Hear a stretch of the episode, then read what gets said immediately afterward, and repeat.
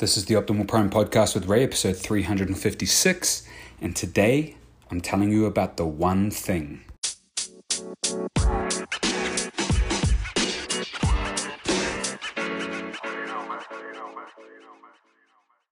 So many of us are looking for the one exercise, the one food, the one business practice, the one hack, the trick, the secret to being happy, successful, rich, whatever it is.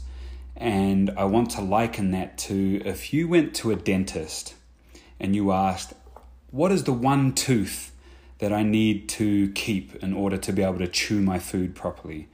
Or if you went to an accountant and said, What's the one tax law that I should follow so my business doesn't get in trouble? Or a, a doctor, if you went to the doctor's office and said, Hey, doc, what's the one medication that I should take to heal me or cure me? And I bring this up because, of course, in those three simple examples I get just gave the the uh, dentist, an accountant, and a doctor, there is no one tooth. You need multiple teeth in order to chew properly the one tax law or tax practice that there isn't one. There's a bunch that you have to follow in order to run a successful business. And same with if you went to a doctor. There's not just a medicine. There are lifestyle practices and so many other things that go into being healthy.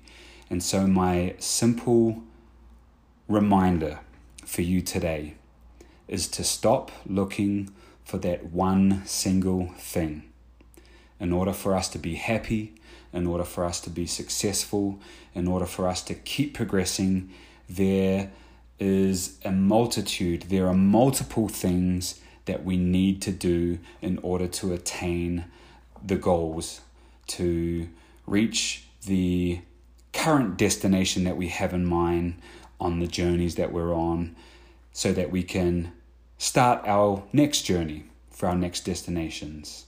But the key thing here is that there's no one thing. There are multiple things. And as soon as you realize that, as soon as you stop looking for that one trick, that one tip, that one secret, you'll be happier for it because you'll know that it takes a multitude of things. So, again, just a simple reminder, simple message for you today.